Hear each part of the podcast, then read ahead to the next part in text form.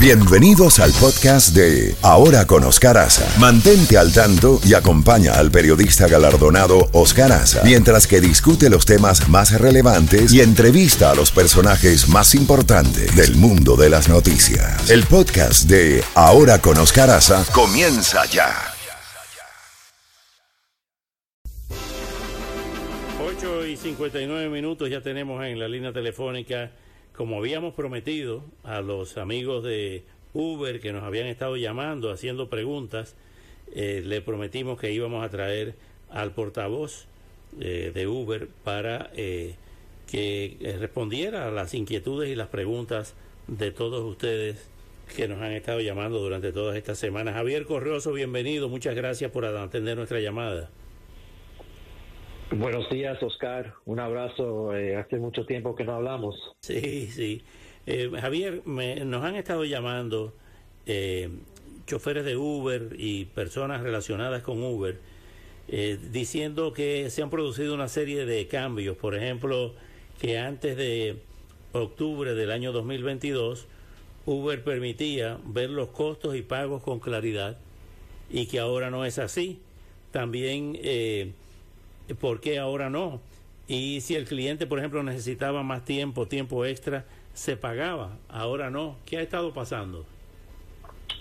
Sí, bueno, eh, son, son, varios puntos que, quiero aclarar. Eh, número uno, los conductores por muchos años pidieron más transparencia, querían saber eh, cuánto se le iba a pagar, a dónde iba el viaje, son cosas que eh, se quejaban y nosotros escuchamos estas quejas, estas recomendaciones y el año pasado sí se hizo un cambio donde al conductor ahora, antes de aceptar el viaje, se les enseña en la aplicación cuánto va a pagar ese viaje y a dónde va ese viaje para que el conductor tenga la opción de aceptar eh, o no ese viaje. Son, son eh, piezas de información que habían pedido porque se quejaban que no tenían esa información antes de aceptar una carrera y ahora nosotros como compañía se la estamos uh, enseñando. Eh, sí, también hay que decir que en este estado estamos en una crisis de seguro y eh, nosotros como compañía, el estado nos requiere que tengamos una cobertura de un millón de dólares que cubra al conductor y al pasajero cuando un conductor esté manejando en la aplicación. Eh, claro, eso es un seguro por si algo pasa, es para proteger a todos los que están usando la, plataforma, la aplicación. El costo de ese seguro, eh, que también quiero decir, ese, ese requerimiento es mucho más de lo que es requerido de los taxis, de otros tipos de transporte eh, y mucho más de lo que en averaje un conductor en las calles de este estado tiene de, de cobertura. El costo de ese seguro hoy en día es el triple a lo que era hace cuatro o cinco años. Entonces sí, un conductor va a ver que el usuario está pagando más, tienen razón, porque el costo del seguro se, es parte de lo que paga el pasajero, eso no lo, no lo paga el conductor. Eh, y, y, hay muchos casos donde van a ver que el porcentaje de la tarifa que paga un pasajero es menor de lo que recibe el, el conductor. O sea, eh, cuando empezó Uber, hay muchos conductores que dicen, bueno, eh, Uber se quedaba con el 20% o el 15% y el, y el conductor con el 70, 80%. Eh, eso no quiere decir que hoy en día Uber se esté quedando con el 30 o el 40%. Lo que, lo que, lo que quiero decir es que el porcentaje del costo del seguro ha subido bastante por la crisis en la cual estamos en este estado y van a ver que sí, a lo mejor el conductor está recibiendo menos, pero no es que Uber se esté quedando con ese porcentaje, es que el, el porcentaje va hacia la compañía de seguro que cubre a los, a los conductores. Eh, lo último que quiero perdóname, perdóname, perdóname Javier. O sea, que ese aumento del seguro lo está pagando el conductor. No, lo está pagando el pasajero. El, que pide la carrera, no el conductor. Entonces, ¿por qué el eh, conductor recibe menos entonces? Eh, no, no es que reciba menos, es que el usuario está pagando más y el porcentaje de lo que va hacia el costo del seguro ha, ha incrementado en los últimos años. Entonces, para ponerle como ejemplo, Eh, en el 2017, una carrera del aeropuerto de Miami a South Beach costaba 30 dólares. Eh, y el conductor veía que el, que el, usuario pagaba 30 dólares, Uber se quedaba con el 25, el costo del seguro, eh, perdón, el conductor se quedaba con 25, el costo del seguro era 3 dólares y el resto, eh, lo que quedaba, que eran 2 dólares, iba hacia Uber. Hoy en día, esa misma carrera puede costar 35 a 40 dólares y lo que costaba el seguro, que era 3, 4 dólares, ahora es 7, 8, 9 dólares. Entonces, no es que Uber se esté quedando con más de la tarifa que paga el usuario, es que el costo del seguro ha subido y eso impacta lo que ve el conductor. No quiere decir que el conductor, no, no, pero quiero aclarar otra cosa, no quiere decir que el conductor esté ganando menos. Aquí hay mucha demanda en el sur de la Florida porque nuestra economía eh, se ha recuperado mucho más rápido que otras partes del país y del mundo.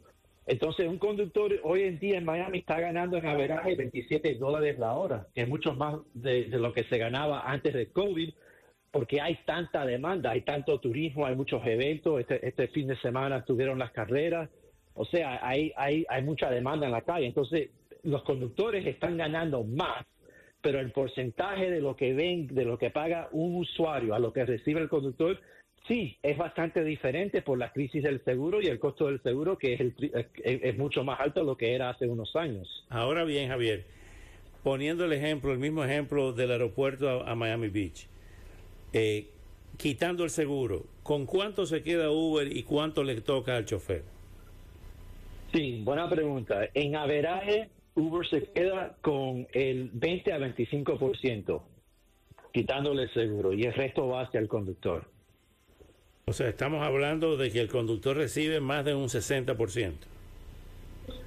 Recibe más de un 60, casi el 70%, pero, pero, ojo, otra vez, el costo del seguro es un porcentaje que se ha convertido un poco más alto en lo que paga el, el, el usuario. Entonces, si esa misma carrera es 30 dólares y el costo del seguro eh, son 7 dólares, la matemática tiene que hacerse de 23 dólares, no necesariamente de 30 dólares, porque el costo del seguro es un, como dije, es un requerimiento. Nosotros no tenemos opción. El, Estado nos requiere que tengamos esa cobertura. Entonces, cuando uno, eh, haciendo la matemática, cuando uno quite el costo del seguro, ahí es donde se, ve el porcentaje de lo que se queda Uber y lo que lo que se queda el conductor. Claro, ahora bien. En averaje, en averaje sí, 60-70%, pero depende de la distancia, el tiempo del día, etcétera. Hay muchos factores. Ahora, finalmente, Javier, ¿por qué los eh, conductores de Uber se iban a la huelga la semana pasada y estaban protestando? Bueno, es, es una, un número pequeño. Nosotros no vimos ningún tipo de impacto en las operaciones de Uber aquí en Miami cuando esa protesta se llevó a cabo. O sea, el aeropuerto eh, siguió andando, eh, no vimos una, eh, una un, impacto en las operaciones, los tiempos de espera, los pasajeros en el aeropuerto que necesitaban Uber, todo, todo siguió operando como si nada. sí puedo anunciar hoy en el programa que eh, la primera queja es lo del porcentaje, lo que acabamos de hablar. La segunda queja es que hay muchos conductores que están quejándose que eh, han sido eh, deactivados de la plataforma, o sea, que han perdido acceso a la plataforma por quejas de los pasajeros.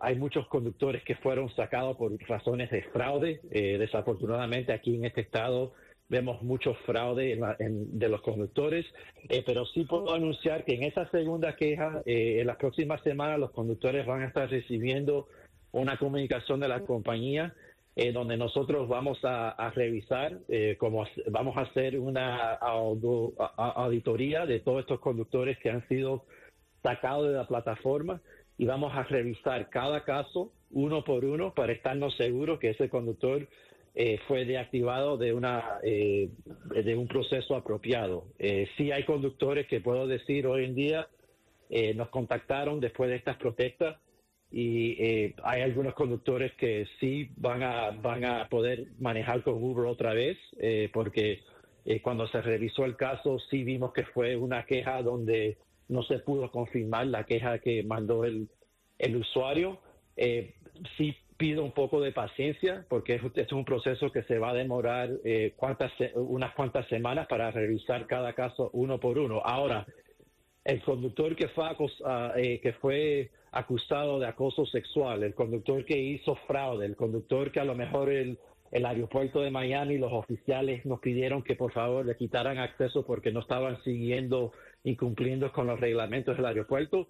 En ese caso, desafortunadamente, no podemos hacer mucho porque la seguridad de, de los pasajeros es sumamente importante y hay que, hay que proteger a las personas que usan Uber. Pero sí vamos a, revisar cada caso. Eh, y, sí, sí creo que muchos de esos casos eh, creo que van a tener chance de poder manejar otra vez porque eh, durante ese proceso desafortunadamente eh, hubieron quejas que no creo que fueron concretas y nosotros como compañía vamos a hacer mejor trabajo para revisar esos casos.